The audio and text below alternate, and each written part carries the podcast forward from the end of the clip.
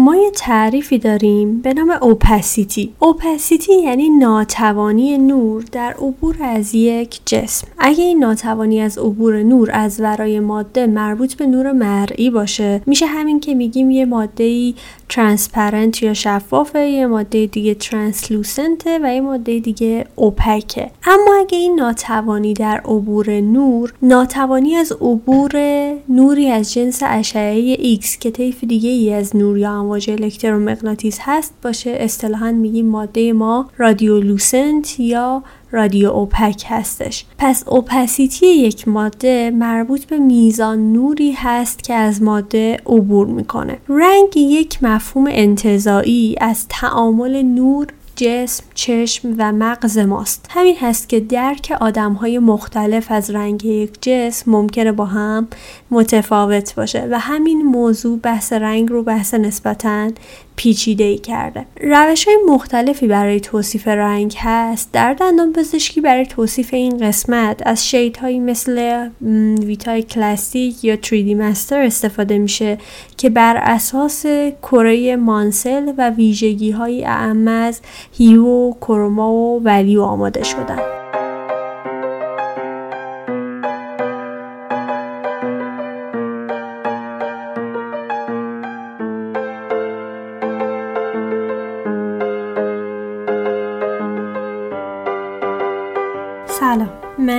کیانا شکفته هستم و این 21 کمین اپیزود از پادکست مارتنزیت هست. تو پادکست مارتنزیت من هر ماه در مورد یکی از مواد دندون پزشکی اطلاعات کامل و ترجیحاً بالینی میدم. تا فارغ از اینکه شما چقدر در موردش اطلاعات داشتید بتونید بهتر ماده دلخواهتون رو انتخاب کنین و با اون کار کنین تا در نهایت هر کدوم از ما بتونیم دندان پزشک بهتری باشیم. این اپیزود در مهر ماه 1400 ضبط شده و موضوع این اپیزود و اپیزود بعدی اصول و مبانی نور و رنگ کامپوزیت هاست. چون بحث نور و رنگ خیلی مفصل بود من دو تا اپیزودش کردم. تو این اپیزود در مورد مبانی نور و رنگ و کامپوزیت های Vita shade صحبت می‌کنیم. در اپیزود بعدی در مورد کامپوزیت های non-Vita shade و تک shade صحبت خواهیم کرد. اگه دوست دارید در این مورد بیشتر بدونید پس لطفا با من همراه باشید. در میان درختان دانه کرده کبوتر از سراب و شباران می خورشید از هم با تمام غرورش پشت ابر سیاهی عاشقانه به گریه می نشینم من با قلبی به سپیدی صبح با امید بهارم می‌روم به گلستان. همچو عطر به لای درختان می نشینم باشد روزی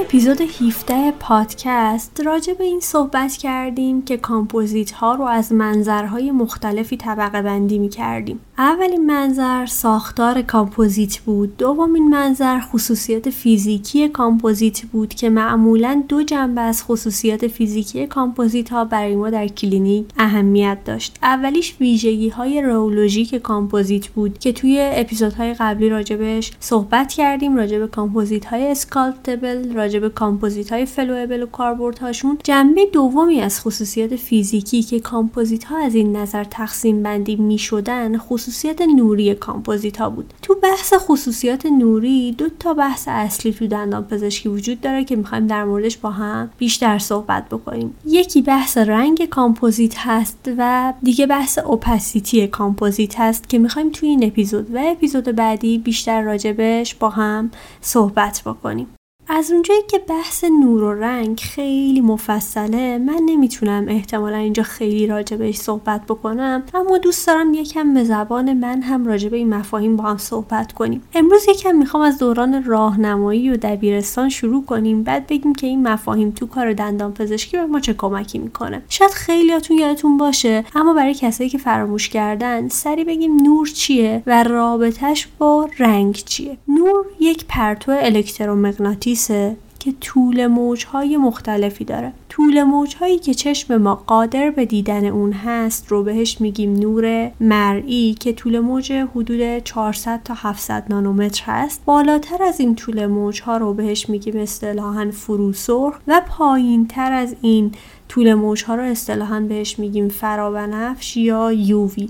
تو خود بازه 400 تا 700 نانومتر طول موجهای حدود 400 نانومتر مربوط به نور مرئی آبی حدود 500 نانومتر مربوط به نور مرئی سبز حدود 600 نانومتر مربوط به نور مرئی زرد و حدود 700 نانومتر مربوط به نور مرئی قرمز هستند. پس این تعریف نور بود و به خصوص حالا نور مرئی. اما اون چیزی که برای ما مهمه اینه که رنگ دقیقا چیه؟ برای اینکه رنگ رو توضیح بدیم اول باید ببینیم با برخورد نور به یک جسم چه اتفاقی میفته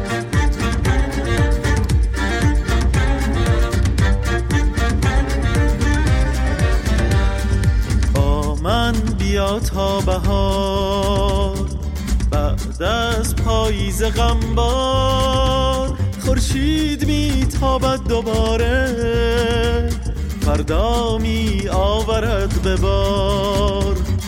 با من بمون تا سهر امشب و شبهایی دگر که هر سو سوی ستاره از صبح می آورد خبر. زمانی که نور به یه جسم برخورد می‌کنه که حالا این نور می‌تونه نورهای مختلفی باشه. مثلا ممکنه نور خورشید باشه ممکنه نور لامپای التهابی همون نورای زرد قدیمی باشه. می‌تونه نور لامپ فلورسنت باشه یا حتی مثلا می‌تونه یه نور تک رنگ مثلا تک رنگ قرمز باشه. حالا وقتی این نور به یک جسم برخورد می‌کنه چند تا اتفاق براش میفته بسته به اینکه ماده من چی هست و چه ویژگی هایی داره یه مقدار از اون نور رو جذب خواهد کرد. یه مقداریش از جسم عبور می‌کنه و یه مقداریش از جسم باستاب می‌کنه. که حالا خود این باستاب ممکنه منظم یا نامنظم باشه که بیشتر در موردش صحبت خواهیم کرد. پس با برخورد نور به سطح جسم سه تا اتفاق اصلی میفته. یا جذب میشه یا عبور می‌کنه و یا باستاب پیدا می‌کنه. مقدار نوری که از ورای جسم عبور می‌کنه رو ما با معیاری به نام کنتراست ریشیو یا سادش بگم میزان اوپسیتی می‌شناسیم. اگر ماده ای همه نور رو از خودش عبور بده یعنی چی همه نور رو از خودش عبور بده؟ یعنی چون همه نور رد شده نور می‌خوره به جسم پشتیش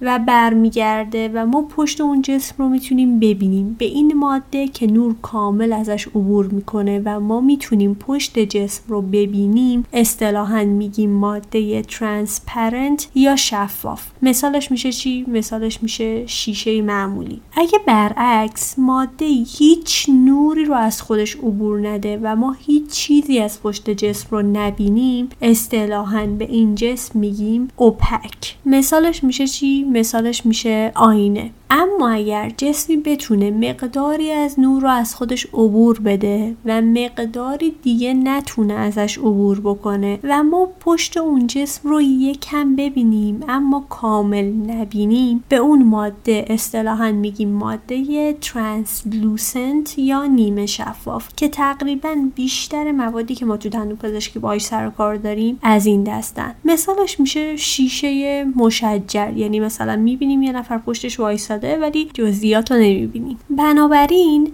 ما تعریفی داریم به نام اوپسیتی اوپسیتی یعنی ناتوانی نور در عبور از یک جسم. اگر این ناتوانی از عبور نور از ورای ماده مربوط به نور مرئی باشه میشه همین که میگیم یک جسمی transparent یا شفافه یه جسم دیگه ای translucent یا نیمه شفافه و یه جسم دیگه ای opaque ه. اما اگر این ناتوانی از عبور مربوط به ناتوانی از عبور یک طیف دیگه ای از نور یا امواج الکترومغناطیس به اسم اشعه X باشه اصطلاحا میگیم ماده من radiolucent یا radiopaque ه یعنی اگر بتونه اشعه X رو از خودش رد بکنه میشه رادیو لوسنت اگر نتونه از خودش رد بکنه میشه رادیو اوپک بنابراین اوپسیتی یک ماده مربوط به میزان نوریه که از ماده عبور می‌کنه یا عبور نمی‌کنه.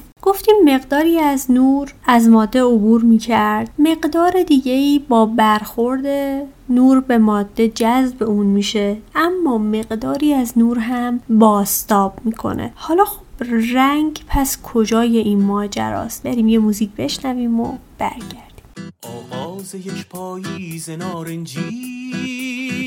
باران و چتر و کوچه و گیتار. شبهای طولانی تر از دیروز. شب زنده داران باز هم بیدار. کوچه پرستو نقمه های باران و استقبال بی تکرار. آبان و صبح سرد و سوز شب. ریزش آوان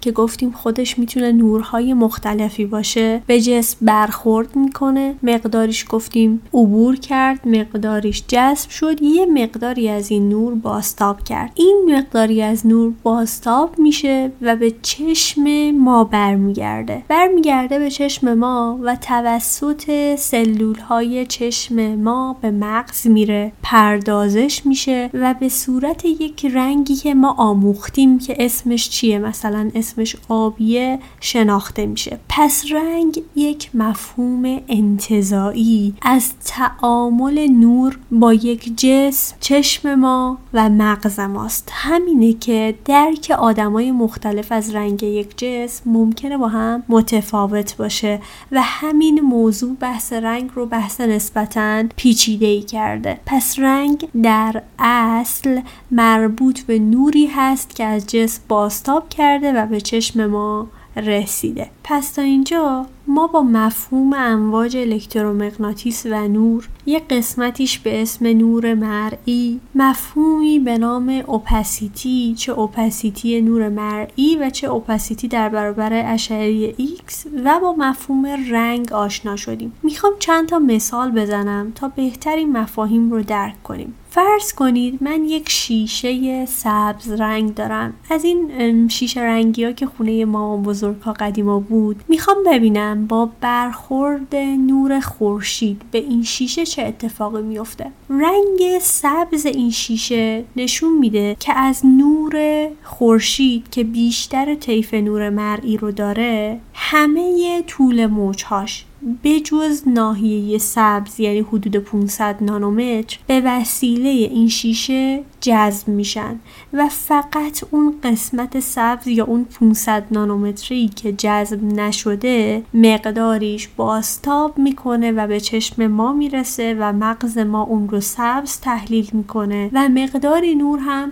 ازش عبور می‌کنه و یک نور سبز زیبایی ازش خونه رو فرا می‌گیره. همینطور وقتی از پشت شیشه نگاه می‌کردیم مثلا تمام جزئیات پشتش دیده می‌شد. پس مقدار زیادی هم نور ازش عبور می‌کنه و تقریبا ما پشت شیشه رو کامل می‌بینیم. بنابراین این جسم یه جسم شفاف یا ترانسپرنت. یا مثال ملموسترش شاید براتون مسجد نصیر الملک باشه. برعکس وقتی شما یک کتاب سبز رو دارین می‌بینید. نور از ورای کتاب عبور نمی‌کنه و شما اصلا پشت اون رو نمی‌بینید. پس این ماده ماده اوپک محسوب میشه. اما بازم ما کتاب و سبز می‌بینیم. چرا؟ چون جسم همه طول موجهای نور مرئی مثلا خورشید رو جذب کرده. اما قسمت سبز رنگش جذب نشده. نور هم عبور نکرده. باستاب کرده به چشم ما و ما کتاب رو سبز می‌بینیم. پس دو تا جسم مختلف می‌تونن رنگ نسبتا یکسانی داشته باشن با اینکه اوپسیتی های مختلفی دارن. یا مثلا وقتی یک تخت وایت بورد سفید رو می‌بینیم این تخت نور رو از خودش رد نمی‌کنه. پس اوپک علت اینکه رنگ رو سفید می‌بینیم این هستش که از طیف تقریبا کامل نور خورشید هیچ نور مرئی رو جذب نمی‌کرده و تمام اون باستاب پیدا می‌کنه و ما اون رو سفید می‌بینیم. اگه همه نور رو جذب می‌کرد برعکس احتمالا اون رو مشکی می‌دیدیم. به یاد تخت سیاه های قدیم که همزمان هست الان با اوایل مهر که من دارم این اپیزود رو ضبط می‌کنم.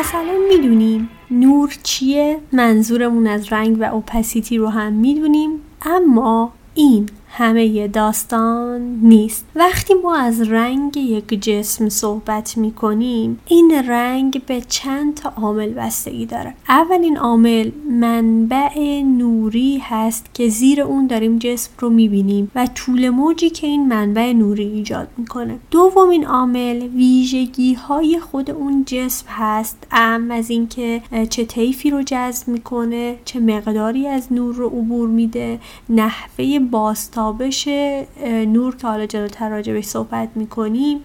عامل سوم چشم ما هست که از این فرد به اون فرد متفاوت خطاهای بینایی افراد. و نکته چهارم تقابل جسم و محیط اطرافشه که حالا یکی یکی می‌خوایم راجع به اینهای مختصری با هم صحبت کنیم. اولین عامل گفتیم منبع نوری هست که زیر اون جسم رو می‌بینیم و طول موجی که این منبع نوری ایجاد می‌کنه منابع نوری مختلف طول موجهای مختلفی رو ایجاد می‌کنن. کاملترین نور نور خورشید یا همون به اصطلاح daylight هست. یه سری لامپ های مخصوصی هم هستن حالا مثلا مثل لامپ D65 که تقریبا مشابه نور روزن. اما لامپ های تنگستن یا لامپ های فلورسنتی که به صورت روتین تو مطب ها وجود داره معمولا طول موجهای کمی رو شامل میشن. که این قضیه می‌تونه روی رنگ نهایی جسممون اثر بذاره. چون بستگی داره به اینکه ما چه نوری رو تابوندیم به جسم که حالا بخوایم اون باستابش عبور و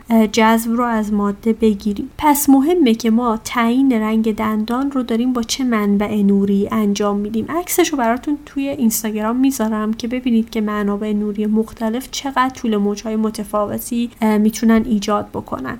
احتمالا نام پدیده متامریسم رو هم شنیدید. یعنی اینکه یه جسم زیر منابع نوری مختلف می‌تونه رنگ متفاوتی از خودش نشون بده که خب برای ما دندان پزشکا که می‌خوایم یه انتخاب رنگ بکنیم و بعد رستوریشن مثلا داخل لابراتوار ساخته بشه این پدیده بسیار مهمه. حالا تو اپیزود بعدی که داریم راجع به نکات کلینیکی صحبت می‌کنیم احتمالا راجع به این بیشتر صحبت خواهیم کرد. دومین عامل گفتیم ویژگی های خود جسم هست. یعنی اینکه جسم من چه مقداری از نور رو عبور میده یا همون اوپسیتی جسم من چقدر هست و به چه شکلی هست. دومین عامل این هستش که چه طول موجی از نور رو ماده من یا جسم من جذب می‌کنه و چه طول موجی رو به تب باستاب می‌کنه که مثلا گفتیم وقتی یه جسمی آبی دیده میشه همه طول موج ها رو بجز طول موج آبی جذب کرده و فقط آبی رو باستاب کرده. یا مثلا ویژگی های سطح جسم که نحوه باستابش نور از سطح رو مشخص می‌کنن هم می‌تونه روی درک ما از رنگ جسم موثر باشه. منظور از ویژگی های سطحی یعنی مثلا همین بحث پالیش یا خشونت سطحی. چرا؟ چون ما یه جورایی میشه گفت دو نوع بازتاب از سطح جسم داریم. یکیش بازتاب منظم یا آینه‌ایه و یه بازتاب غیر منظم یا diffuse که حالا نمی‌خوام اینجا خیلی به صحبت بکنم. در بازتاب آینه‌ای ما اجسام رو براق می‌بینیم ولی در بازتاب غیر منظم اون حالت براقیت رو نداریم.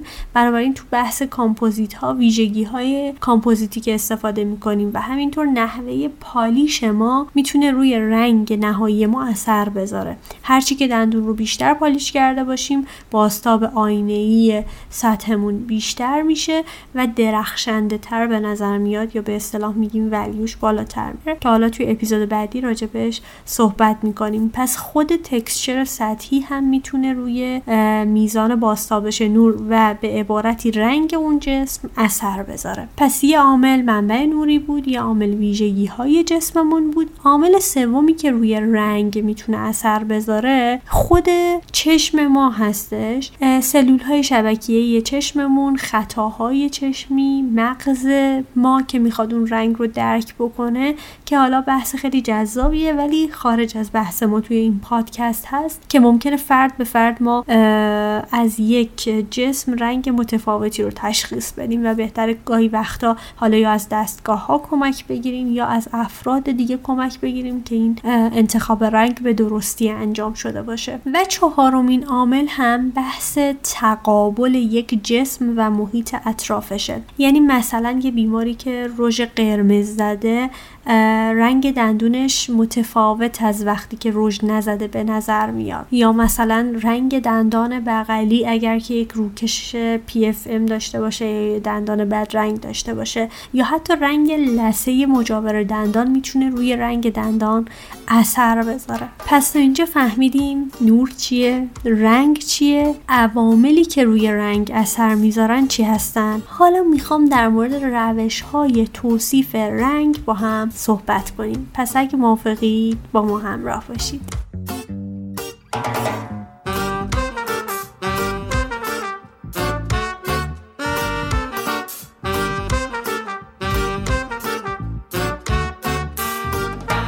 برهی دیدم برگ خزان افسرده زبیداد زمان که از شاخ جدا بود.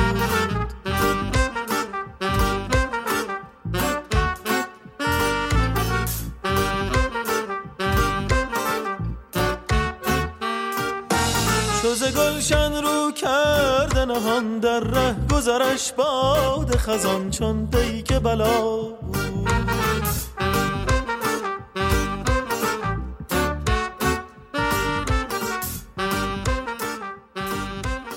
حالا که مفهوم رنگ رو فهمیدیم می‌تونیم این رو درک کنیم که درک رنگ وابسته به یه عالم عامل بود. حالا وقتی من یک رنگی رو درک کردم چجوری می‌تونم این رنگ رو به فرد دیگه ای منتقل کنم که دقیقا منظور من رو بفهمه؟ مثلا من بگم آبی دقیقا منظورم چه رنگی هست؟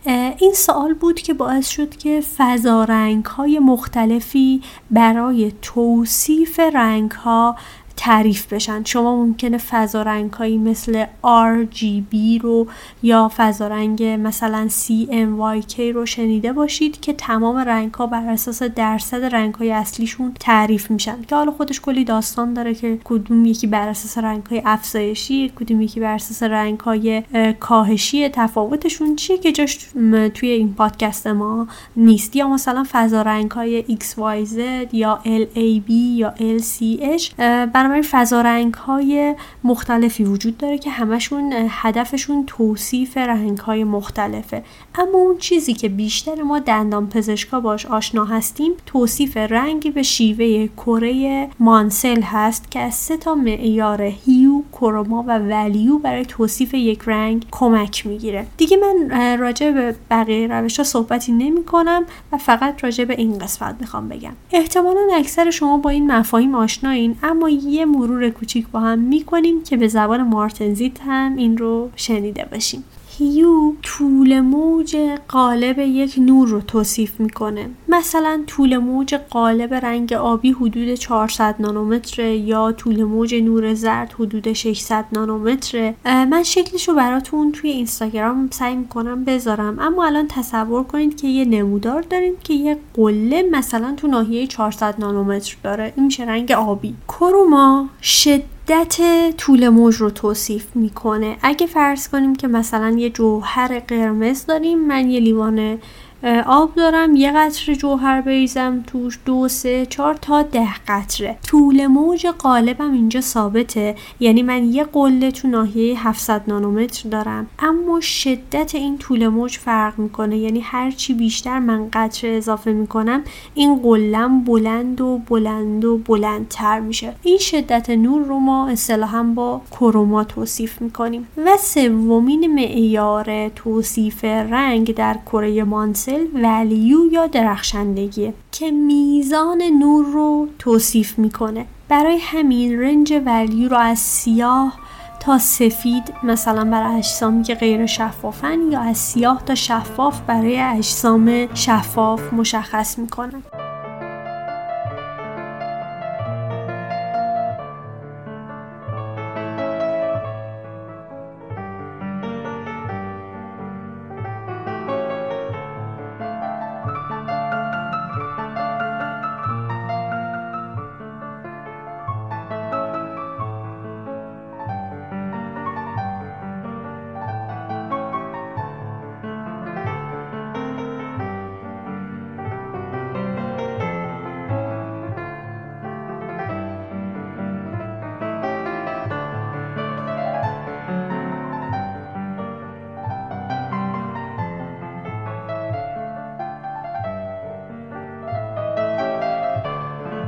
نکته مهم اینه که هیو و کروما ویژگی ذاتی یک جسمن ولی ولیو نه. چرا؟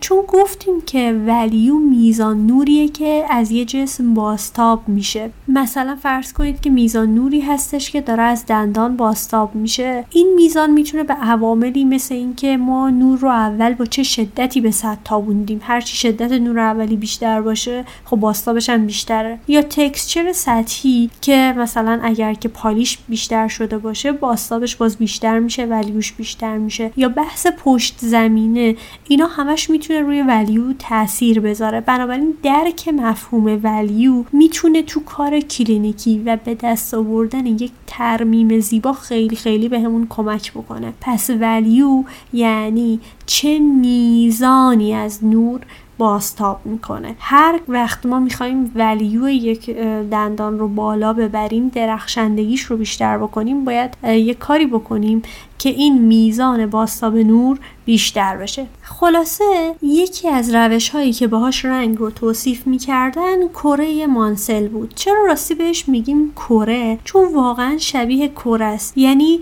هر کدوم از این عوامل می‌تونن روی اون یکی دیگه هم اثر بذارن. مثلا هرچی کروبا بیشتر میشه ولیومون کمتر میشه. مثل یک مکعب نیستش که همه با هم بتونن زیاد بشن. زیاد شدن یکی باعث میشه که اون یکی یه درجه کمتر بشه. حالا بعدا اومدن تو دندان پزشکی دیدن که خب طیف رنگایی که ما تو دندان ازش استفاده می‌کنیم خیلی کمه. شاید مثلا ما حدود دو درصد این کره مانسلو کلا توی دندان پزشکی استفاده می‌کنیم. گفتم خب چه کاریه؟ ما می‌تونیم بیایم برای خودمون یک الگوی توصیف رنگ ساده و اختصاصی تر برای دندان درست بکنیم که این الگو اصطلاحا شد همون شید رنگی ویتای کلاسیک که همه ما باهاش آشنا هستیم که بر اساس همین کره مانسل و تعاریف hue chroma و value پایه گذاری شده اما با توجه به دندان پزشکی و رنگ هایی که اونجا استفاده می شده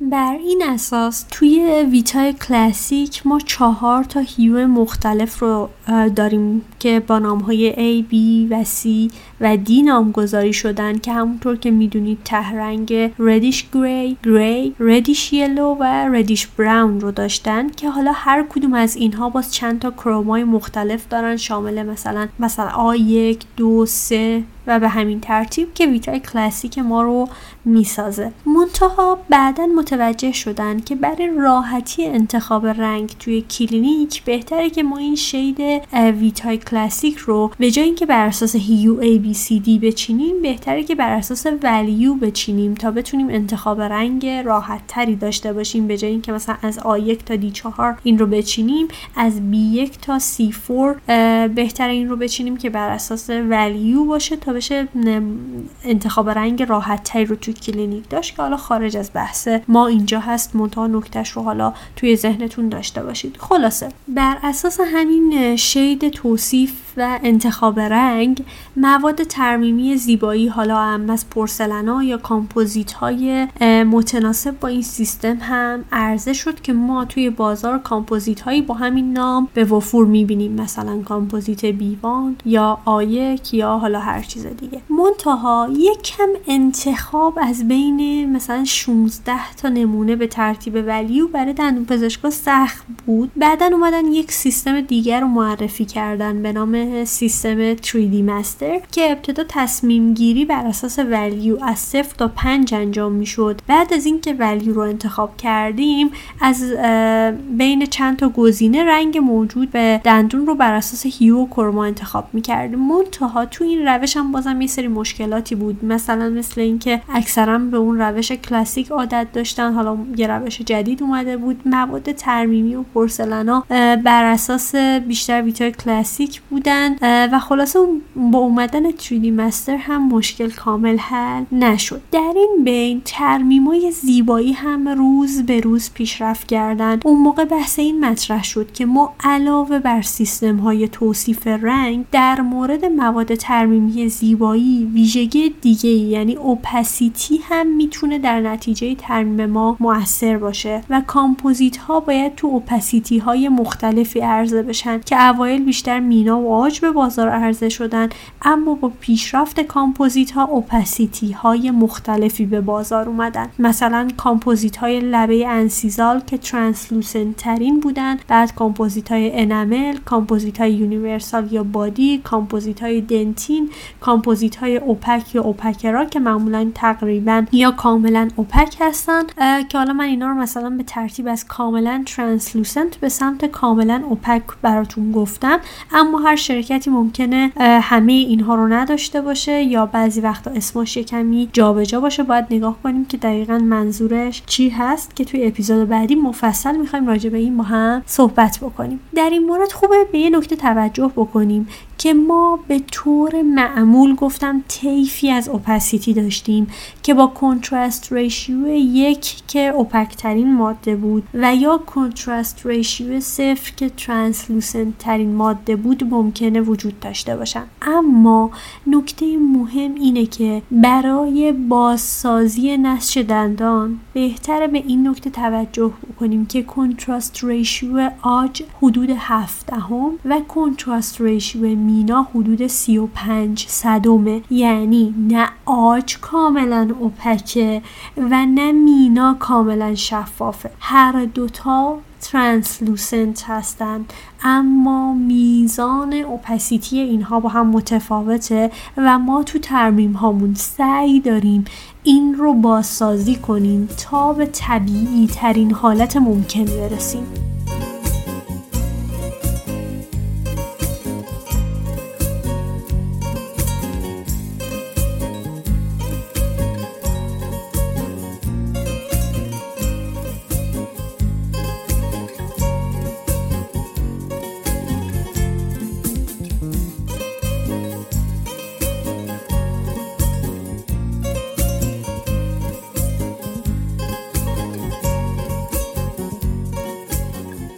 پس ما امواج الکترومغناطیس و نور رو داشتیم. قسمتی از این نور نور مرئی بود. با برخورد نور به جسم چند تا اتفاق میافتاد. قسمتی از نور جذب می‌شد. قسمتی از نور از جسم عبور می‌کرد که اوپسیتی ماده رو مشخص می‌کرد. قسمتی از نور هم باستاب می‌کرد. به چشم ما می‌خورد و توسط مغز ما یک رنگ ازش برداشت می‌شد. منتها در برداشت ما از یک رنگ چند تا عامل موثر بود. یکی خود نور محیط بود که مثلا نور روز باشه یا نور یونیت خود لامپ یونیت چه نوری باشه چه طول موجی ایجاد بکنه. ویژگی های اون ماده بود که چقدر نور رو از خودش رد می‌کنه چقدر جذب می‌کنه و چه مقداری رو باستاب می‌کنه. حتی خصوصیات سطحی گفتیم بود که می‌تونست میزان باستابش رو برای ما مشخص بکنه و روی رنگ اثر بذاره. بحث ویژگی های چشم هر کسی و خطاهای دید بود و بحث تعامل یک جسم با محیط اطرافش بود که همه اینها می‌تونست روی رنگ یک جسم اثر بذاره که ما برای توصیف رنگ از یه سری روش های استفاده می‌کردیم که در دندان پزشکی ما برای توصیف رنگ از شید هایی مثل ویتای کلاسیک یا 3D مستر استفاده می کردیم که بر اساس کره مانسل و ویژگی های اعم از hue، chroma و value آماده شده بودن. توی اپیزود بعد می‌خوام بگم که همه کامپوزیت ها دیگه حالا از این روال تبعیت نمی‌کنن و ما امروز کامپوزیت هایی داریم که اصطلاحا بهشون میگیم کامپوزیت های non ویتا shade و امروز کامپوزیت های دیگه ای داریم به اسم کامپوزیت های تک shade که برای اینکه بتونیم راجع به این مباحث صحبت بکنیم قبلش باید این موارد رو با هم مرور می‌کردیم. خب امیدوارم این پادکست تا اینجای کار به دردتون خورده باشه. تو اپیزود بعدی در رابطه با کامپوزیت های non ویتا shade و کامپوزیت های تک shade بعد راجع به کامپوزیت های خلفی و ویژگی هاشون و انتخاب کامپوزیت اپیزود های مختلفی داریم. پس اگر دوست دارید در مورد کامپوزیت ها بیشتر بدونید در ادامه اپیزود ها هم با من همراه باشید. می‌تونید از طریق سایت دنت لوپ و سایت حامی باش از من و پادکست مارتنزیت حمایت کنید. اگر از محتوای پادکست راضی بود بودید ممنون میشم اون رو به دوستان و همکارانتون معرفی کنید. مارتنزیت رو می‌تونید از شبکه های اجتماعی مثل تلگرام، اینستاگرام و توییتر دنبال کنید. پادکست مارتنزیت رو مثل همیشه می‌تونید از سایت دنتلوپ به آدرس dentloop.ir کانال تلگرام و اپلیکیشن های پادکست مثل اپل پادکست، گوگل پادکست، اورکست، کست باکس و پاکت کست گوش بدید. شب و روزتون خوش. تنتون سلامت دلتون شاد لبتون خندون جیبتون پرپول. گفتم این آغاز پایان نداره. عشق اگر عشق است آسان نداره. گفتی از پاییز باید سفر کرد گرچه گل تابه توفان ندارد.